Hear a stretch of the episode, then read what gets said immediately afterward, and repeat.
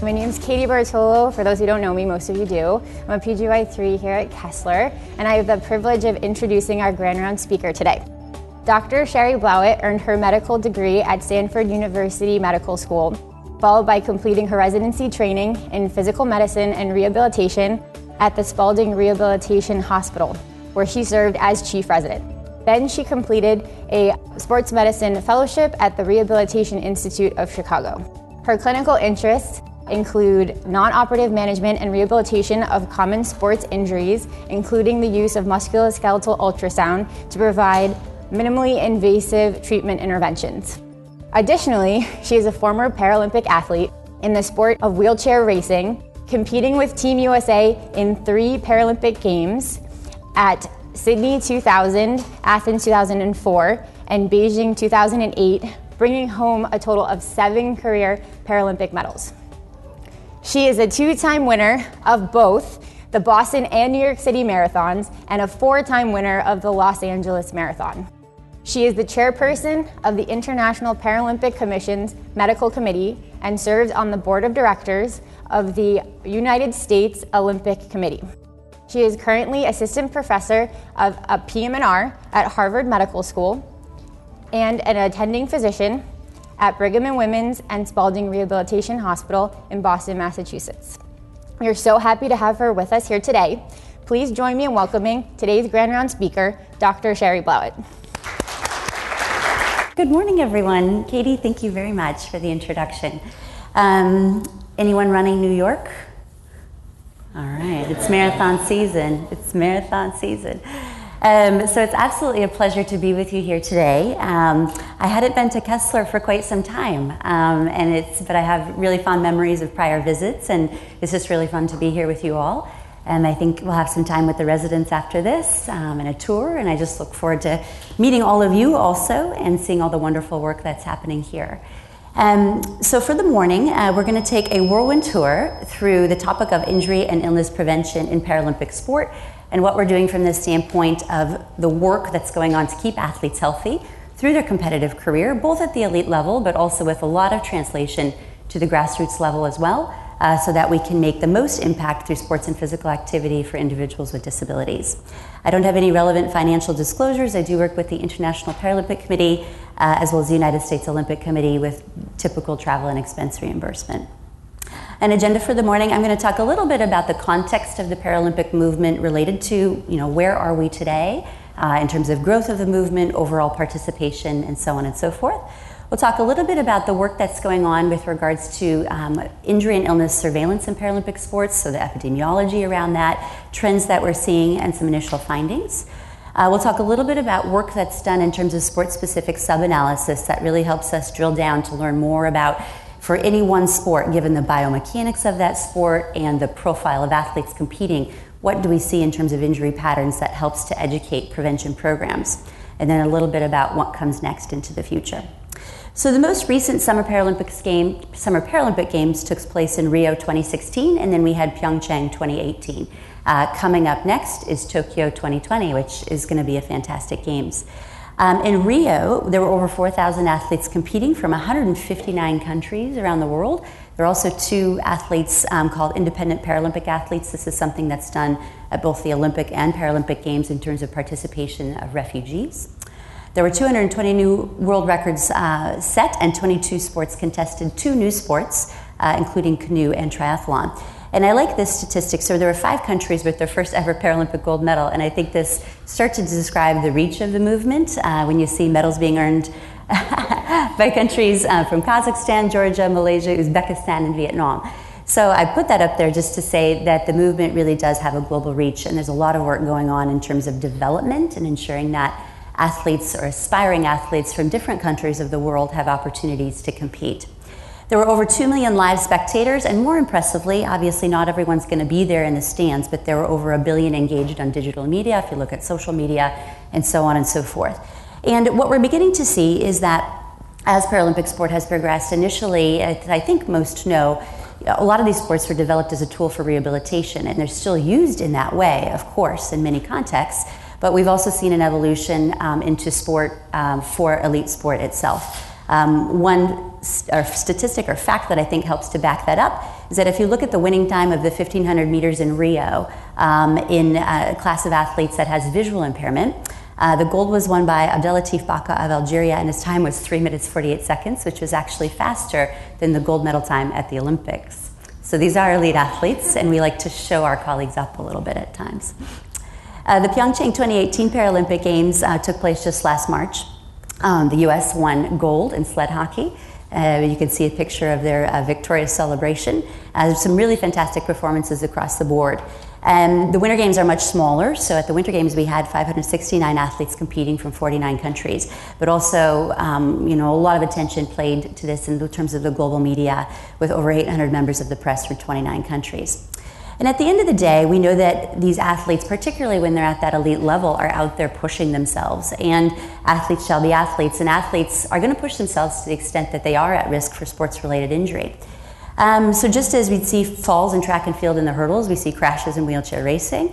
Uh, I do have some experience with this. Uh, the red arrow is me um, on the track after a crash in the 5,000 meters in Beijing.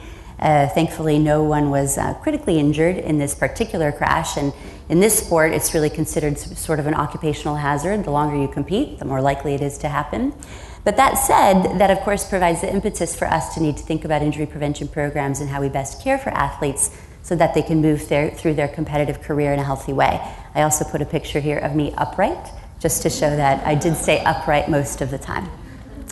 So, the key question, and what we're going to really do a deep dive on today, is how can we really think about evidence based injury and illness prevention programs that promote the long term health of Paralympic athletes or Paralympic um, or athletes who aspire to compete at the Paralympics, um, and thus all adaptive sports athletes. So, what we learn about athletes at that elite level definitely is able to translate into what we see in injury and illness patterns across the board. And I really wanted to hit home on that point because, yes, only a small subset of athletes reach that elite Paralympic level, but for that small subset, there are thousands more that are training to someday get there or competing um, just for fun and recreation, of course, which is fantastic.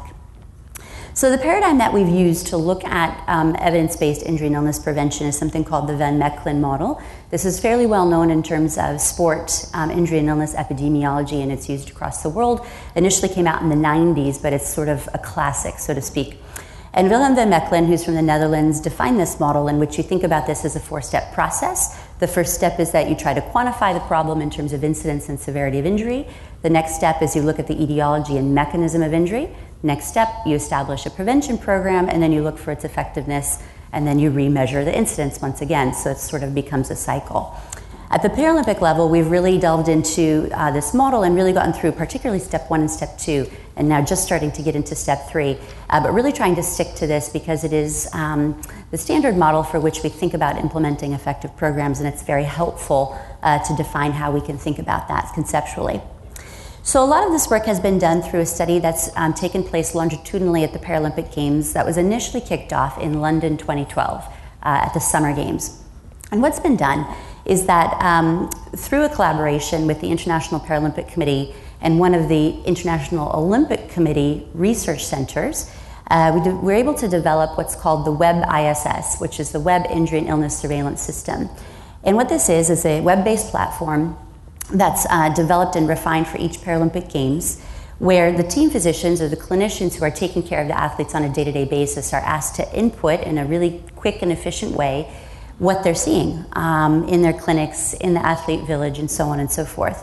Uh, and so a team physician is given a secure login. Of course, it's all on a highly secure uh, server. And, and they're able to say whether they're logging an injury and illness, in which athlete, what's the disability type of that athlete, and then they, it brings them into a system in which they talk about, you know, what body part, was this an acute injury and a chronic injury, and so on and so, so, so on and so forth. The other thing that it does is that it collects um, exposure data, which is really important. So um, those same team physicians who are logging what they're seeing clinically on a day to day basis are also logging the number of athletes in their team and how many are competing on any given day, which is really important because that, that exposure data allows us to talk not just about the proportion of injury, but also the incidence of injury, which is a little bit more powerful in terms of the epidemiology. So, this has really been transformative because it enables us in real time to capture those um, injury and illness exposures or uh, encounters prospectively throughout the games, and then continue to use the system and refine it as we go along. Uh, the key outcomes of the system are as noted here. The first is injury and illness proportion, which is really just the percentage of athletes that have experienced an injury and illness at the games. And the second is the injury illness incidence rate, which, um, as I previously noted, accounts for athlete exposure. And that's really helpful because it allows the information to be translated a little bit better, and that's really the more important outcome. So it lets you know that, you know, if you're taking care of, um, say you have a team of 10 athletes competing over a five day period, um, and you see like a certain incidence of injury, because you have that exposure data, you can then translate that to what you might expect to see in a similar event that's twice as long a year later. I hope that makes sense. Uh, but it is helpful in terms of event planning and so on and so forth. So, just to provide a very high level overview of some of the initial findings and what we've seen so far. So, um, in London 2012, when this was initially kicked off, um, we were able to capture the injury and illness experience of over 3,000 athletes or 46,000 athlete days. So, because this is such a captured audience, it's very powerful and you can collect a lot of data in a really brief period of time. Interestingly, the web-based system, although you know it, we of course had to work out some initial kinks, it worked fairly well, and we were able to recruit the clinicians that were taking care of about 85% of athletes. Some countries opted out, others said they'd do it but didn't do it. You know all the typical challenges that you face in research. Um, male and female athletes had similar injury rates in this particular uh, cohort, and uh, younger athletes were less affected. And there were 633 injuries that were captured. The shoulder came in at the top in terms of what area was most involved, um, and 258 of those injuries involved the upper limb overall. So here you saw a high proportion of upper limb injuries. And that's really interesting, um, and this was one of the initial findings that came out of the study. A big take home point is that Paralympic athletes compared to Olympic athletes uh, have a much higher incidence of upper limb injury, uh, whereas Olympic athletes have a higher incidence of lower limb injury. And if you look at the uh, ratio or the comparison there, um, and if you compare the London 2012 Paralympics to, say, the Beijing 2008 Summer Olympics, what you see is that the ratio of upper limb to lower limb in Paralympics is about 1.5 to 1, whereas in lower limits, or at the Olympics, it's about 0.3 to 1. So you definitely see different injury patterns in Paralympic athletes. Interestingly, just one other thing that I think is quite interesting is that when you look at upper limb injuries more generally, and if you compare shoulder, uh, forearm, elbow, and wrist and hand, what you see is that by age, shoulder injuries increase by age as you go through the cohort, whereas elbow and wrist and hand injuries tend to stay a little bit more flat.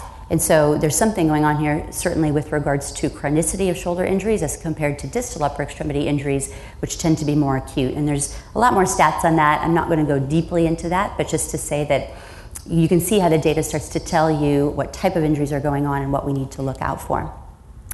The system also monitors illness, and by sports related illness, what we mean is you know, illnesses that are experienced in games time, which is quite important if you're a team physician taking care of a Paralympic team at the Paralympic Games, what, what, most, what most of them will tell you is that, okay, yeah, you know, I trained in musculoskeletal and sports medicine, but actually I spent 80% of my time taking care of sniffles and UTIs and rashes. So illness, as we define it in sports, sports epidemiology, is actually highly important and can very much impact athletes in terms of their performance.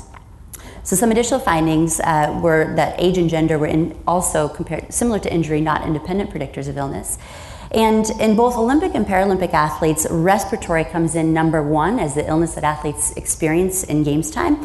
And GI is also very common, but uniquely, in our Paralympic cohort, and if you compare it to able bodied athletes, skin and genitourinary systems were far more inf- impacted in Paralympic athletes compared to Olympic athletes. In Olympic athletes, those two systems, skin and GU, come in very, very low, whereas in Paralympic athletes, they come in quite high.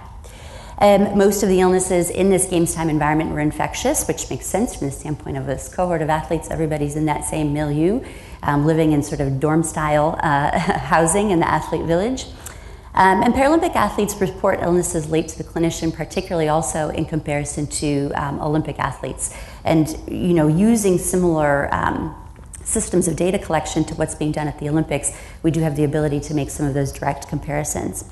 So, one of the big take homes in terms of illnesses is that you see illness types cluster according to disability type, and that's intuitive, but it's also great to see that borne out in the data. So, for example, skin and subcutaneous illnesses, if you look at the overall number of athletes experiencing involvement of that system, most of them were either um, athletes with SCI or amputees.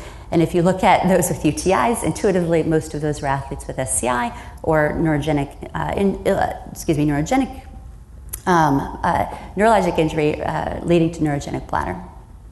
Um, additionally, as noted, um, something that's been a point of great attention is that it seems like athletes wait a while and some symptoms for a little while before they report them. I think this is probably somewhat inherent to working with athletes with disabilities, where athletes are simply used to a lot of things pop- popping up here and there and are fairly resilient and thinks, thinks that, think that things will take care of themselves. So if you look, um, you know, we see in the in the blue columns here that several report on the same day, but there's a good proportion that wait 24 to 48 hours or over 48 hours before they report. And this is a big deal because particularly in the, at the Paralympic Games in this elite environment, uh, if you sit on symptoms, it can lead to more time loss from competition. And so this is a big point from the standpoint of athlete education. You know, you're at the Paralympics, this is an elite competition you have to act like an elite athlete and complain about things more and tell us right away when you're starting to experience symptoms so that we can jump on top of it and start to treat it before it gets more um, significant and thus impacts your performance. A lot of docs will also tell you that you know working with Paralympic athletes, athletes are so resilient that they actually have to overcompensate in terms of telling them to complain more. Whereas on the Olympic side, um, in comparison, it's, it's quite the opposite scenario in which athletes are like, oh, I, you know, the tiniest thing gets a visit to the doctor. So um, that was a brief overview of the data from London. If you're interested in more information um, or more detail in any of those topics, the three papers um, uh, that came out of the initial uh, portion of the study were in British Journal of Sports Medicine, uh, listed here, and of course you can find those um, in the literature. So I'm going to now do a quick overview of fast forwarding to Rio 2016 and focusing primarily now again on the Summer Games. Um, and taking you know what we learned from the findings in uh, London and then translating that to Rio. So the first thing is that if you look at the overall injury incidence rate and illness incidence rate, um, comparing London and Rio, you see that both went down. And interestingly, you know, when we noted this and we noted that the data was telling us this, of course, that leads to a lot of questions with regards to, well, it seems like a fairly dramatic change actually for only a four year period of time. And this goes to goes to the point of um, how important data collection is and the systems that you use for data collection. Because really, what happened in Rio is that the games were a little bit last minute and a little bit chaotic, and the organizing committee there struggled a little bit, particularly uh, as it related to the Paralympic Games. Uh, in fact, it's a little known fact, but the Paralympic Games in Rio actually almost didn't happen uh, because they ran through the whole budget at the Olympic Games, there was no money left, and the government had to step in to fund the Paralympic Games. So it was, it was tenuous and it was touch and go uh, in terms of the Rio Games. Tokyo, by the way, will be much better. It's very, very well organized and everything is coming together beautifully. But for that reason, obviously, everyone, it was it, because of that chaotic environment, things just, you had to think on your feet more, you had to troubleshoot more. And one of the things that happened is that we weren't able to get all of the data from um, what we call the venue medical stations. So that's the medical stations at the um, athlete village, as well as all the major venues like the track and field stadium, the swimming venue, and so on and so forth. So, really, most likely, the uh, overall change here is because of the, the fact that the, the overall data, the pool of data, was a little bit different in Rio as compared to London. And of course, you just have to express that as a limitation. Not much you can do about it. We tried very hard to get that data, but at the end of the day, it just didn't work.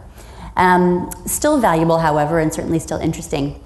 Of note, at the Paralympic Games, there was all this news about the Zika virus and about the poor water quality in Rio and in the harbor and how that might impact the risk of infectious disease in athletes, for example, those competing in sailing or triathlon, where they were actually in the water.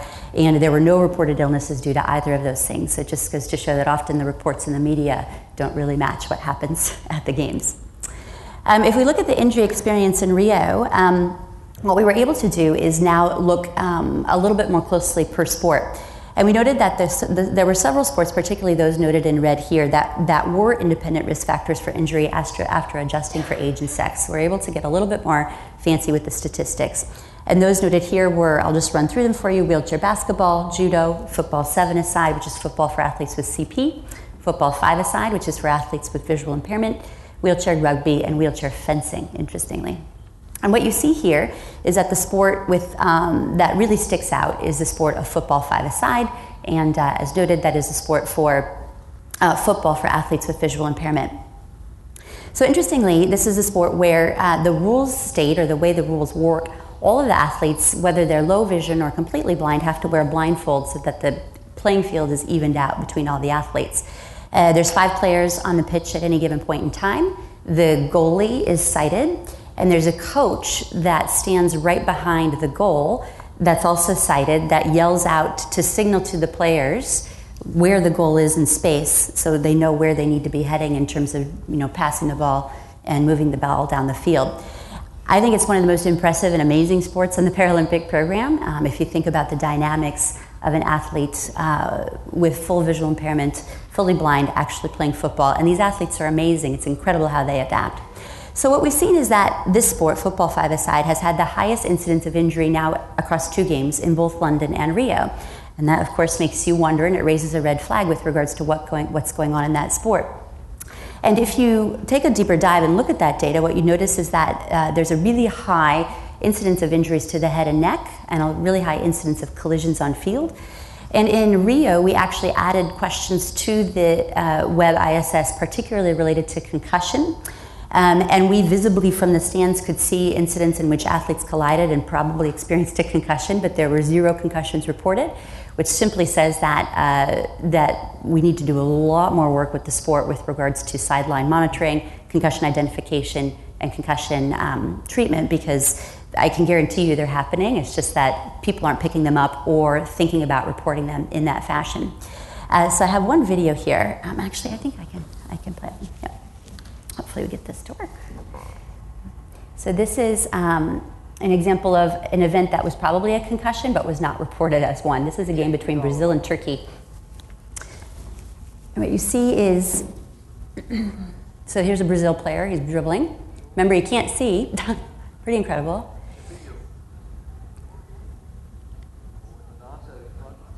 And right here, you see two athletes going for the same ball, and bam, head to head contact on the field. You see the player in white clutching his head, the player in green, it's a little hard to see him, but he's down on the ground clutching his head. Uh, direct head to head contact in play.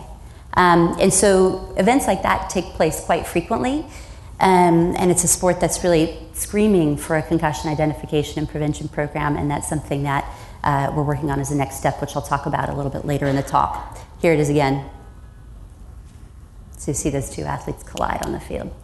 So it, it's an example of where you can start to see red flags borne out in the data, and then that lets you drill down a little bit more in terms of actually looking at what's going on in the sport and where attention needs to be focused.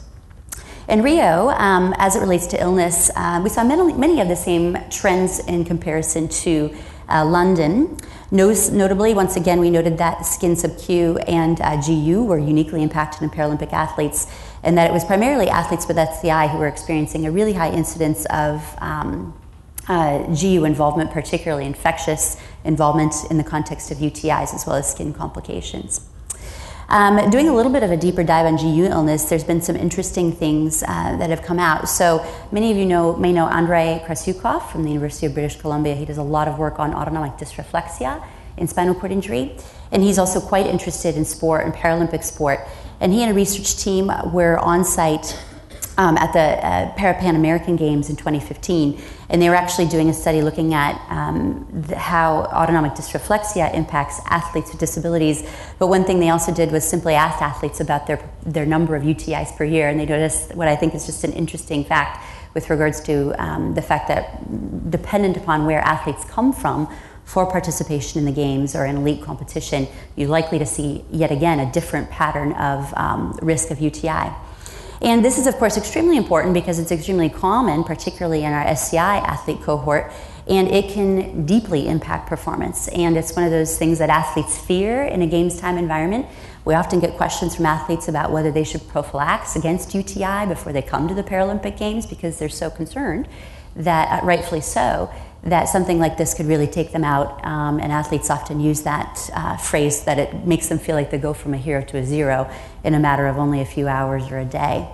And interestingly, at the Games, there are significant environmental implications with regards to um, just the services that are overall level available, and there's anti-doping implications, right? So I put this picture of a portable, accessible Portaloo here because um, you know, sure, it's nice that they're accessible. And we don't have many of these at the Paralympic Games, but if you look at what happens at national and regional level competition as athletes are moving their way up through that pipeline to get to the Paralympic Games, this is often what's there. Um, and if you think about an athlete, you know, trying to stay on their game over seven to ten days of competition, and then realize they're using an accessible portaloo at the venue, uh, you can see where travel and being in this environment creates increased risk. As it relates to anti-doping, there's been um, a fairly close look at policy over the years. Um, and there's specific rules in place for athletes to have to catheterize in order to give their sample. Um, and it's recommended that athletes always have a sterile catheter on hand so that they can use a sterile catheter to provide their sample. And there's actually been interesting cases um, that have gotten into the legal realm of athletes who may have used a medication that's prohibited in competition but not prohibited out of competition. So they may have used it, say, a week prior. Then they use that same catheter and keep reusing it until they get into competition. And then their sample is laced with the med that they say they took a week earlier and is that a um, true positive test or not? Again, a whole other topic, but some fairly interesting things related to um, athletes with neurogenic bladder and the implications in sport performance. The Australian Institute of Sport uh, published a position statement that I think is quite helpful. This came out also in BJSM. Uh, looking at, you know, for those who are working with um, athletes with spinal cord injury, how should you think about um, UTIs? Uh, you know, should you prophylax? Should you not? Um, you know, how do you think about picking this up early in a games time environment? Should you check daily UAs just to screen? You know, issues like that that um, are sort of unique to that uh, Paralympic environment. Skin-related illness, there's also some unique factors, um, particularly related to the Paralympics, that can impact athletes.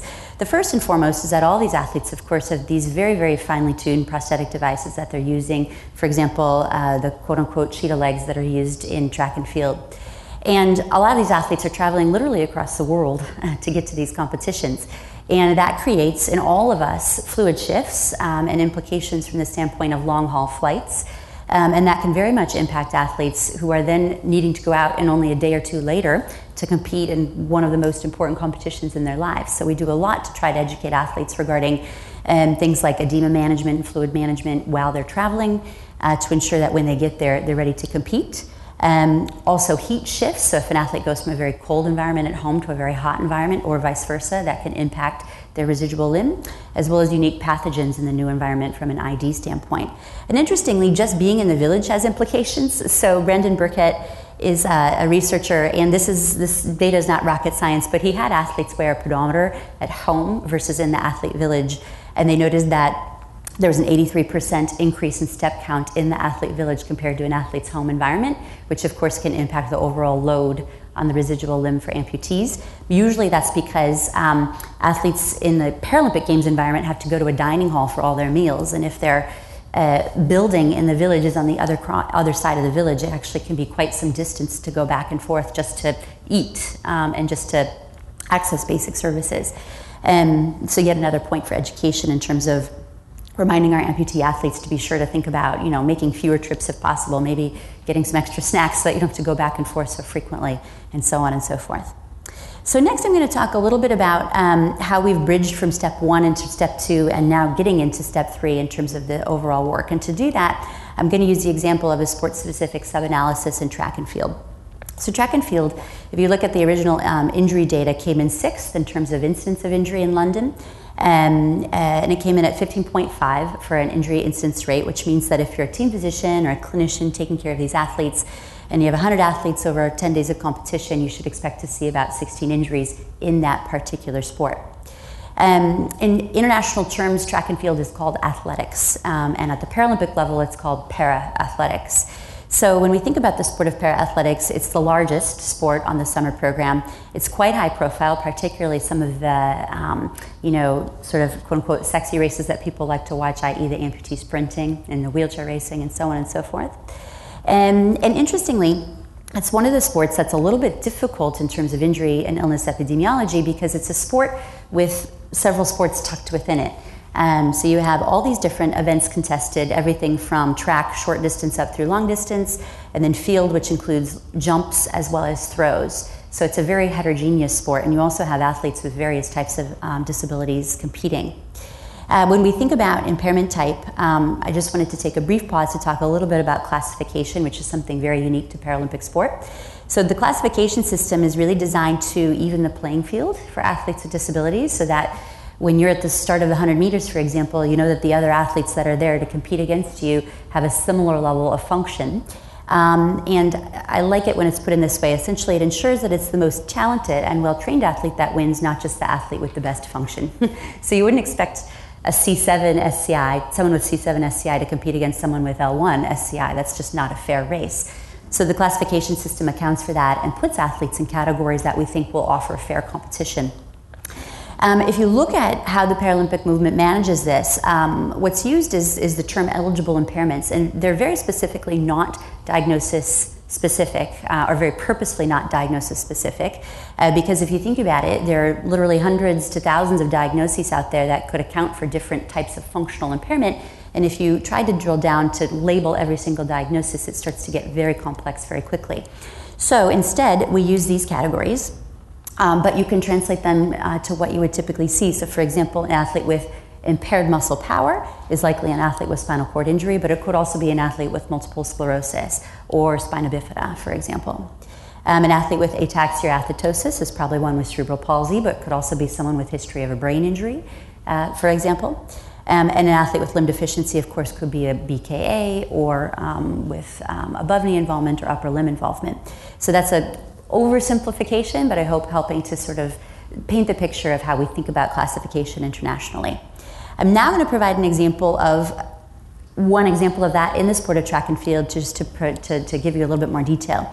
So if you look at track and field and if you look at just the track side of the house, um, there are major categories included here. And um, briefly, uh, athletes in T11 through 12, T13 are athletes who are ambulatory but visually impaired, such as the athlete pictured here.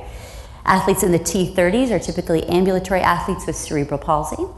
Athletes in the T40s are typically ambulatory athletes who are amputees. And athletes in the T50s are your wheelchair racers. And again, oversimplification, but just to let you see that there's broad categories and you have athletes with multiple impairment types competing in the same sport. As it relates to track visually impaired, um, going one level deeper to that, just to again show you how we, how we uh, manage this in a games time environment, athletes who are class T11 are athletes who run with a guide at all times. So either they're completely blind or their vision is so low that a guide is needed. Um, and in these classes, they use a blindfold to totally obscure vision uh, to make it a completely even match between athletes who are totally blind versus very low vision, and all are using a guide at all times. Whereas athletes in class T13 are typically legally blind, but they can run safely without a guide. Um, and this is uh, the category of that athlete that I mentioned earlier who ran the 348 in the 1500 meters. So, what really, I, I, set that up just to tell you that all of these heterogeneous disability types included in one sport actually makes it very difficult to think about how you collect data in the sport of track and field and how you analyze data. And it really creates a conundrum when you think about a sub analysis of the sport because you will have all these different athletes competing in running, jumping, throwing, different disability types. And it really um, uh, made us uh, have to think deeply about how you organize the data to create um, something meaningful and to help it to make sense. And ultimately, this was a schematic that was developed. So, first off, we separated out athletes in track versus field, obviously, very, very different sports. Um, athletes competing in track were then subdivided into those who are ambulant versus wheelchair racers, and the ambulant athletes were then subdivided into amputee, CP, and VI. And on the field side, um, the athletes were subdivided into ambulant throws, ambulant jumps, and seated throws. All right, so I hope that makes sense. So, based upon that subdivision and that schematic, uh, there were some very interesting findings. The first is that um, the sport is very large. There were 977 athletes competing um, from 138 countries just in track and field. In, in a, this is now a sub-analysis of London data. So in London, there were 216 um, injuries reported. Interestingly, there was no difference overall, at least statistically, uh, in the injury incidence rate um, comparing track and field, and the majority of injuries were minor and not time loss. Now, if you compare uh, athletics, again, remember athletics is track and field, and if you compare Paralympic athletics versus Olympic athletics, um, what you note is that the um, overall proportion of injury was much higher if you look at um, track and field and Paralympic side compared to the Olympic side, and that data on the Olympic side comes from um, uh, data collected at the IAAF World Championships, which is the able bodied track and field World Championships, because on the Olympic side, they don't do sport specific sub analysis coming out of the Olympic Games. So we had to dig a little bit to find comparison data. But what it does show you is that Paralympic athletes are more affected by injury. Now, what gets really interesting is that we, if, if you compare athletes who are competing in ambulant divisions versus those who are competing in wheelchair or seated divisions, and what you see is that you remember that across the board, the shoulder was the most impacted by injury across the overall cohort. But what you see is that actually, meaningfully, if you drill down and you look at athletes by impairment type, it's actually the wheelchair seated athletes who are most impacted by um, upper limb injury. And those who are ambulant um, are actually more impacted by lower limb injury. So this makes sense. And what it really tells you is that if you drill a little deeper, that trend that you see across the overall cohort is actually probably being skewed by the athletes who are competing in wheelchair sports and who are wheelchair users on a day to day basis, wherein the incidence of upper limb injury is so high that it throws off all the data and makes it look like all athletes are experiencing upper limb injury, but it's actually this cohort that's just experiencing a very, very high burden of injury. A couple of interesting things that I think came out. Um, there's just you know, there's several interesting findings from this work, but I think these are two that are the most interesting and kind of fun.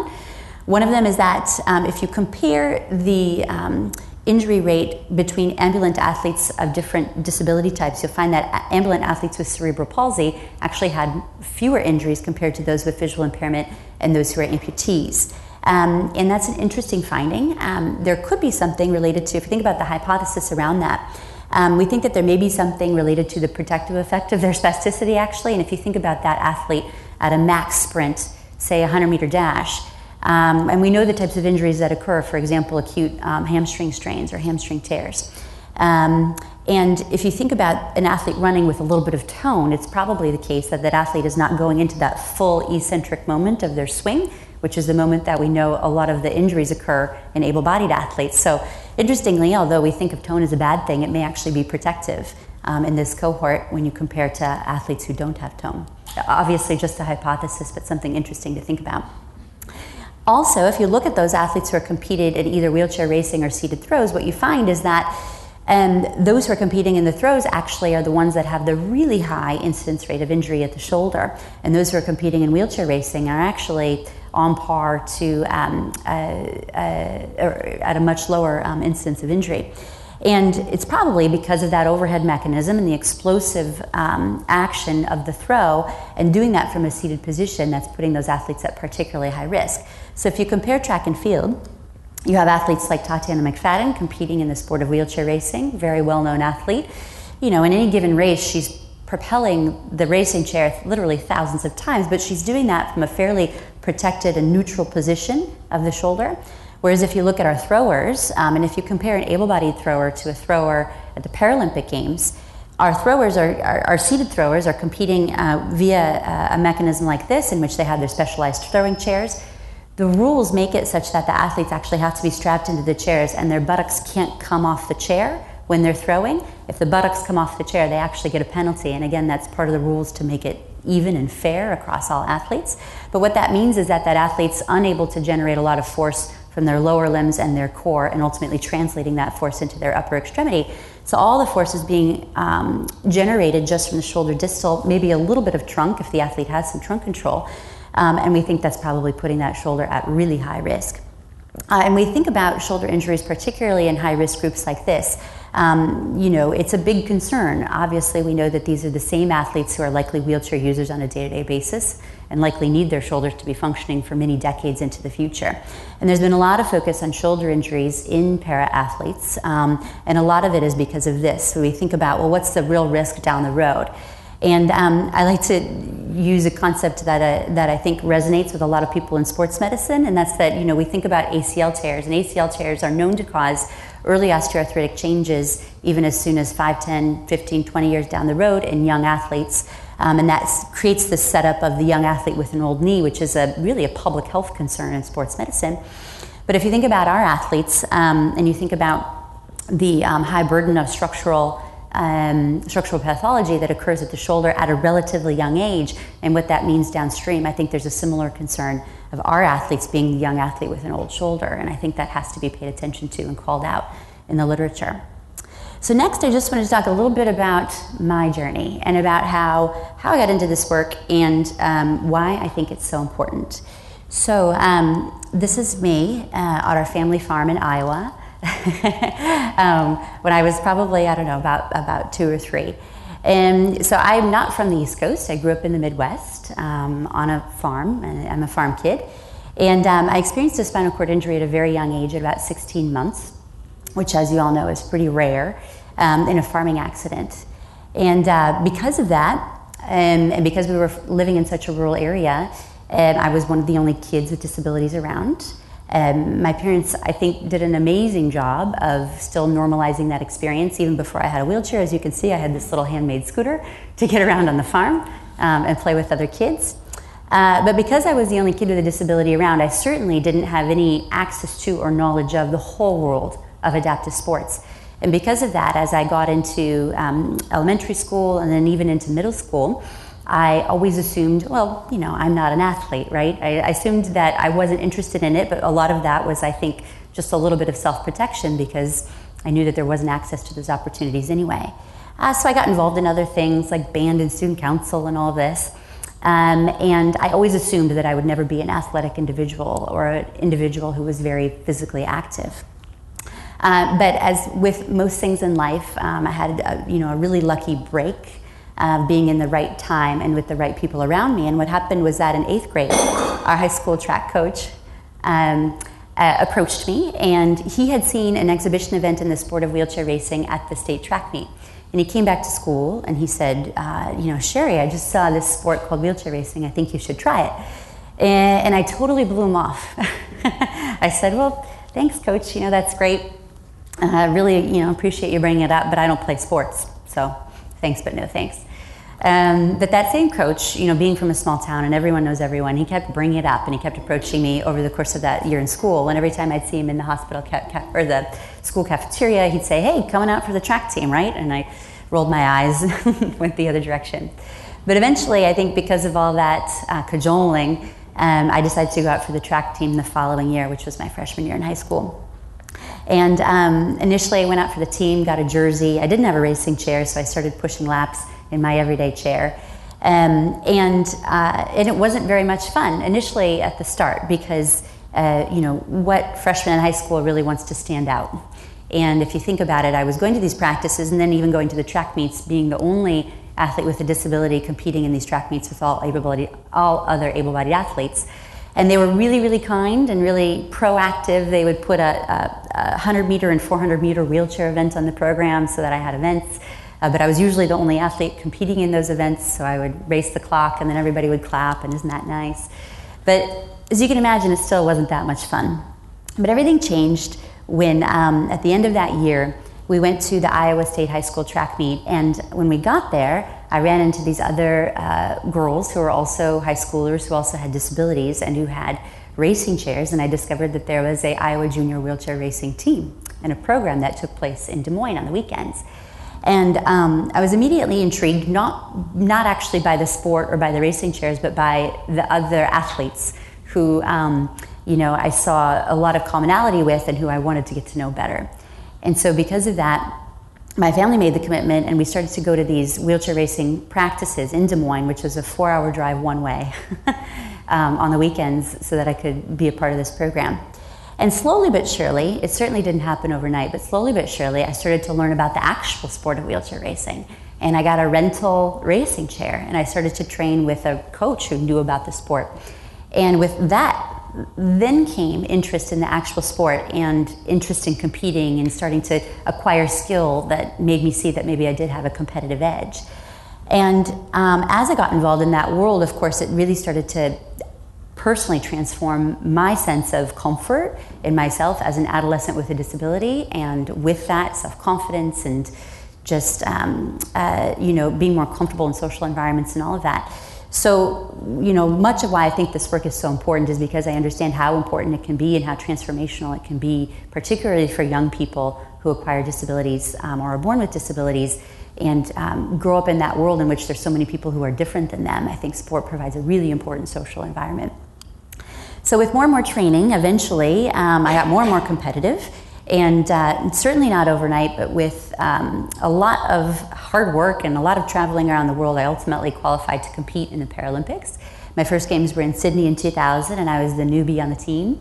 Um, and very wide eyed about this experience um, and about all the other athletes from every other corner of the world. Um, and it was an amazing experience, and definitely, um, obviously, you know, continued to motivate me to continue to compete. Um, I went on and competed in two more games in Athens and Beijing. Athens was really the peak of my career. Every athlete, if you, if you ask them, they'll tell you that they had their best games. Athens was definitely my best games in terms of my um, competitiveness. Um, and that's where I brought home my gold in the 800 meters, as well as two bronze in the marathon and the 5,000. Um, and that's the same time frame I also started competing in ma- major marathons, um, and that ultimately really became a primary part of my career. Um, after Beijing, um, I was starting to feel like I was ready to move on. And through that time, I had also um, continued my track through med school. I never stopped. I took a few leaves of absence in order to be able to compete in major international competitions, and I did it in six years instead of four. Um, but as I was moving out of elite competition, I knew that, that I, the movement was too close to my heart and I was too much a part of it to just walk or wheel away. And so I immediately began to look for opportunities to stay involved and to insert myself in whatever way I could. And ultimately, that culminated in being able to become, um, which at the time was the athlete member of the medical committee of the International Paralympic Committee. And, and I was very, had another lucky moment um, in that in about 2010, so a few years into my residency, the um, International Paralympic Committee made a rule change where all of their committees had to have an athlete member an athlete member had to be defined as someone who had competed within the prior 10 years. Um, and the committees had to have this athlete member, but also with uh, expertise that could contribute to that thematic area. So I was lucky in that there weren't a lot of recent uh, Paralympic athletes who were also physicians. And so it was, I think we all think about our lucky breaks in life. That was another one of my lucky breaks, in that this rule change enabled me to um, join the medical committee of the International Paralympic Committee. Um, this is a picture of us in Rio, um, and it's just a, a, really wonderful collegial group of people from around the world, and it's been like truly a gift to be a part of that. Um, so I continued to be a part of this committee and to learn and get involved in the research. And um, what I think is that ultimately this has really enabled me to develop this career, um, and I think help our field to develop this area of work in what we would call Paralympic sports medicine and to think about the culmination of what we do as physiatrists in terms of working at the intersection of disability and function and also sports and physical activity and how perfect we are to wear that hat of being involved in the Paralympic movement. And, and so it's truly an honor and a privilege. And um, I definitely owe all of this work, I think, to a, a couple of lucky breaks that occurred along the way um, that enabled me to be in the right place at the right time in order to bring all of this forward. And you know, I think it's fantastic how much interest is being generated in this area, both in physiatry but also outside of physiatry, which is why I think we have to be aggressive to ensure that we own it. Um, and and how many uh, you know medical students, trainees, how our whole generation of people coming up in the field, um, I think has a whole new renewed interest in Paralympic and adaptive sports, which I think is just truly amazing. So, moving from that, I'm going to now finish the talk with talking a little bit about um, how we think we can translate some of these injury and illness epidemiology, epidemiology work and what we've learned from the Paralympic Games in order to simply create a better environment for our athletes. Um, so if we think about those initial findings from um, the London Games and our track and field sub-analysis, there's some things that come out of it right away. Uh, for example, we know that it's our really our seated throws athletes or any of our overhead athletes where we really have to think about um, an emphasis on prevention of upper extremity injury. And I think one of the biggest things here is is education because so many of our athletes come through the ranks and they come through the development levels of adaptive sports to get into that sub-elite level and not all of them have had access to high level sports medicine providers or services to know what are the risks to the upper extremity and what can they do in terms of a prevention and maintenance program to keep them as healthy as possible as they compete. Um, and I think that that really goes across the board from the standpoint of um, empowering our athletes to make better decisions themselves that'll um, keep them healthy through their competitive careers. As it relates to shoulder injuries, I always think about a few key points that I think are quite important. One of them is that even in an elite population, we can't forget about the basics. And one of the basics is quality of transfers and just activities in day-to-day life. And if you look at most of the literature out there, it's actually when you think about you know what are the movement patterns or what are the things that really put the upper limb at risk. transfers comes in number one across the board and is probably actually a higher risk activity even than certainly even than pushing a racing wheelchair for a thousand strokes in a race and potentially even more so than those upper extremity throws and it's that confluence of things like doing repetitive transfers in your day-to-day life and then going out in the field of play and throwing a shot put or a discus or a javelin that really creates that confluence of high risk but I always remind ourselves when we're talking to athletes, we have to bring things up like this um, because you can have a perfect technique in your sport and you could be doing advanced scapular stabilization. But if at the end of the day, if your transfers stink or if your biomechanics in your everyday chair are terrible, then that obviously you're still not optimized. The other point is that a lot of our athletes, particularly those who are wheelchair users day to day, are always um, going in that forward direction and they have overdevelopment of the anterior chain and typically underdevelopment of the posterior chain. And so that's a really important principle to bring into any shoulder prevention program. One thing that I, we often advise athletes is to think about what happens in the off season. So, for example, if you look at this wheelchair basketball player, you know that throughout his or her season, they're always propelling in that forward direction. They're always at risk for overdevelopment anteriorly, which can create further um, protraction of the shoulder, further stress on the anterior structures, rotator cuff tendinopathy, tears, biceps tendinopathy, and so on and so forth. Um, so always thinking about in that off season, really being aggressive about balancing that activity. One of the things that's an easy trick is to get athletes involved in, in sports that involve the opposite or contralateral movement. So, for example, um, a wheelchair basketball player may benefit from trying some Nordic skiing or some rowing, for example, in the off season. And that can be a fun way to implement or integrate another sport. Maybe it's not their main competitive sport, but it is useful for um, injury prevention. And then the third point is that we know that in these athletes, relative rest is hard to achieve. So frequently, what you see is that athletes start to develop pain or some symptoms. Um, and, uh, you know, fine, it's great that everybody knows that, but what do you do about it? And we can have people rest from their sport or from the particularly exacerbating activity, but then day to day they're still using that shoulder for all those um, heavy load activities like transfers, for example.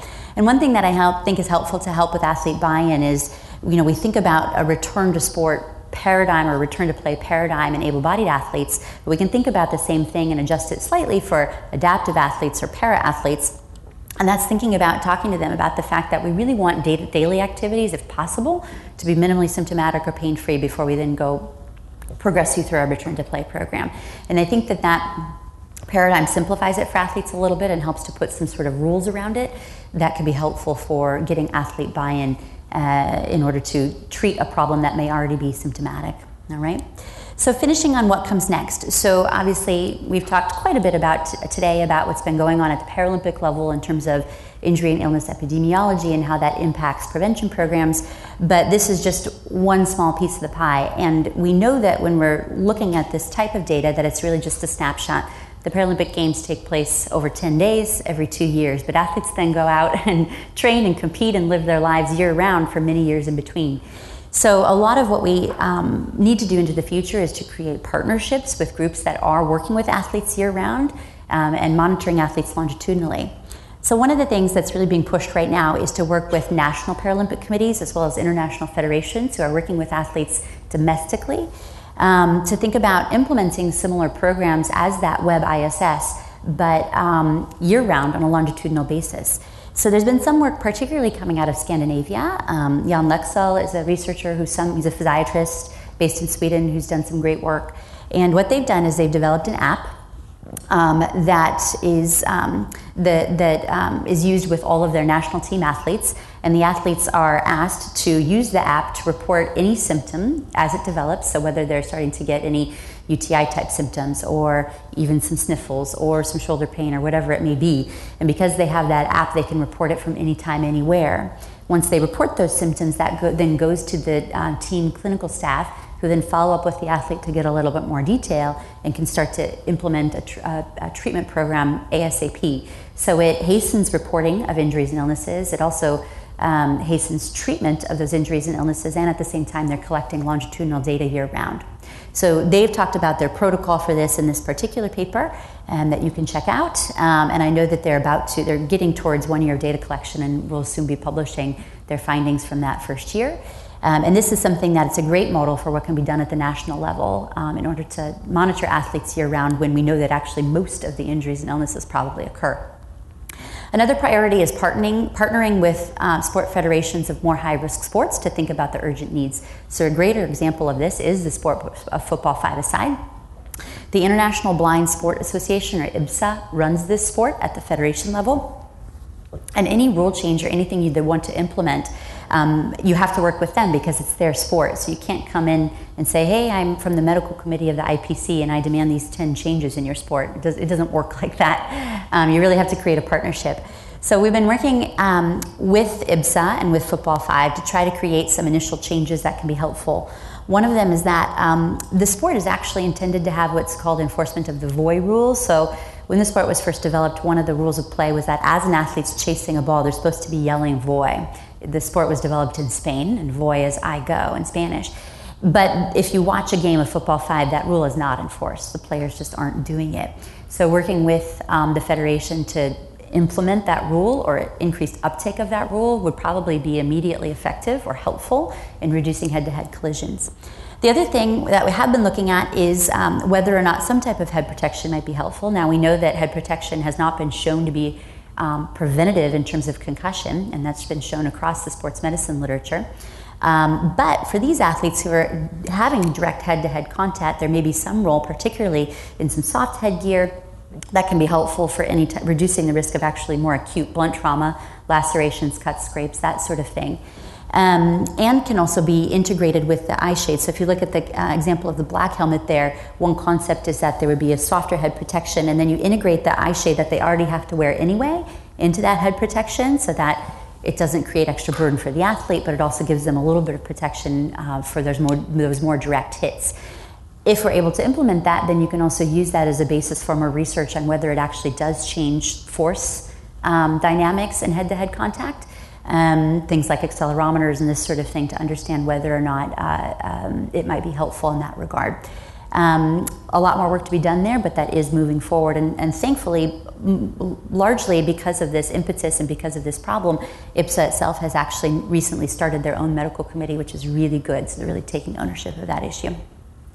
Another thing um, that we're working on as related to shoulder injury is a study that um, was kicked off last year and in looking at what is the correlation between pain, shoulder pain in para athletes, and what actually we're seeing structurally in terms of something like musculoskeletal ultrasound. Because we know there's been some interesting studies that have shown that athletes actually often have less pain than non athletes who are wheelchair users. So there may be something protective with regards to just the overall fitness of the shoulder girdle in athletes that, that leads to less pain, even though they may have more structural pathology. But at the end of the day, we don't really know because those studies haven't been done. So we're kicking something off um, called the Pristine Study, in which we're looking at the sports of athletics and powerlifting. Powerlifting also has a high burden of shoulder injury. Um, and looking at the world championship level and recruiting athletes and doing um, getting a shoulder symptom scale, a musculoskeletal ultrasound, and then doing a physical exam to look at what are the correlations between those three things. Um, what is the uh, overall prevalence of structural issues at the shoulder in an athlete cohort, which interestingly has not really been studied before. Um, and how does that correlate to symptoms so that we know, you know, are these issues often subclinical or are athletes experiencing clinical symptoms or not? So stuff that's all uh, still unknown. Some of those studies have been done in just uh, uh, wheelchair users in a non-athletic population, but we think that things are probably different for athletes and we need to look specifically at what's going on. So, in summary, um, there's clearly been a huge growth of this whole area across, really across the country and the world at both the grassroots level, but also moving up into Paralympic levels. And we know that you know injury and illness patterns do vary. If you look at older textbooks, they they all used to say that things are probably the same between a para athlete or an adaptive athlete and an able-bodied athlete, and we now know that's not actually the case. And, and so we need to think about how we use surveillance as a first step towards understanding these patterns and then how that translates into evidence based prevention programs, and that's we're really on the precipice of that portion of the work. But a lot more work is needed in terms of longitudinal studies and really creating that partnership with athletes year round, uh, thinking about how we implement and then monitor those prevention programs, and most importantly, most likely, is educating and raising awareness amongst providers, and I also should have said here, providers and athletes themselves, um, because that one change I think would go a long way towards making sports safer uh, for these athletes. Ultimately, at the end of the day, it's a very exciting time, and I think the future is bright. So, this is Maddie. She lives in Boston. She's eight. She has a pink everyday chair and a pink racing chair. She's um, totally killing it. She goes to junior nationals every year, and she could not be more excited about sports. And um, it's kids like Maddie who, you know, will hopefully ultimately benefit from all this research that's taking place now and thinking about how we can make her sports career safer and more impactful uh, so that it leaves a positive leg- legacy for her and better health into the future, even when her sports career is finished. Um, and, uh, you know, ultimately at the day, that's what it all comes down to. So I'll end there. Um, I don't know if we have a little bit of time, but I'm happy to stay and answer any questions. And thank you very much for the opportunity. For more information about Kessler Foundation and its researchers, go to KesslerFoundation.org. That is K E S S L E R F O U N D A T I O N.org. Like us on Facebook, follow us on Instagram, listen to us on SoundCloud, and tweet with us on Twitter.